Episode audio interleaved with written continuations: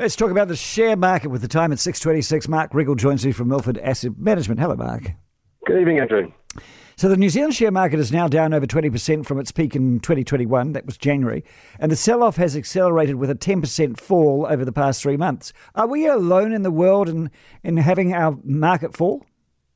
Well, the long-term fall, you know, New Zealand has been a laggard, but the, the last three months, it's been a bit of a coordinated sell-off around the world. So Australia and global shares off off similar amounts to New Zealand really in the last three months. So um, it's also been a very uniform sell-off, right? If you look at the composition of the stocks, 35 of the 50 stocks in New Zealand index are down over 10%. And there's only been four positive performers, and three of those are quite small companies. If we think about the reasons for, for why we're seeing this sell-off, well, domestically, there's certainly some issues, right? We've had a boost in business confidence post the election. But, you know, unfortunately, we are dealing with stiff headwinds as an economy, you know, faces those higher interest rates.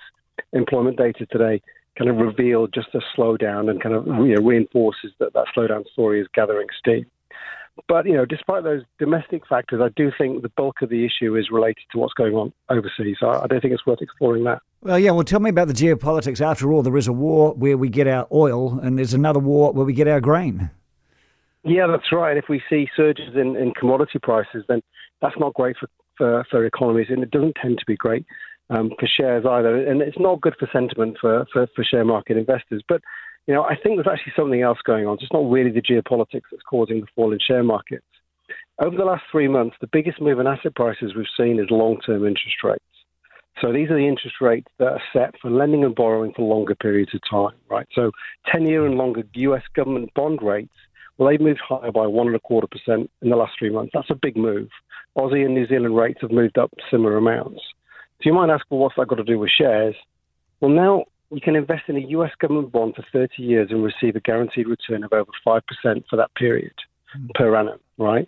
If you look at the last 30 years, when share markets have soared, global shares have delivered a return of around 7% per annum, right? So the return you can get from bonds looking forward is rivaled. Guaranteed. get well, yeah, you can exactly. Has yeah. rivaled the, the highly volatile share and returns you get from shares. So investors are looking at that and going, hey, maybe I should be rotating a little bit and taking some money out of shares and putting it into bonds. Yeah, well, I got a phone call the other day saying uh, you need to invest in some Australian bonds, and they were over over six.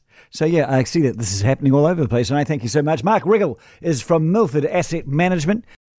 For more from Heather du Plessis-Allen Drive, listen live to News Talk ZB from 4 p.m. weekdays or follow the podcast on iHeartRadio.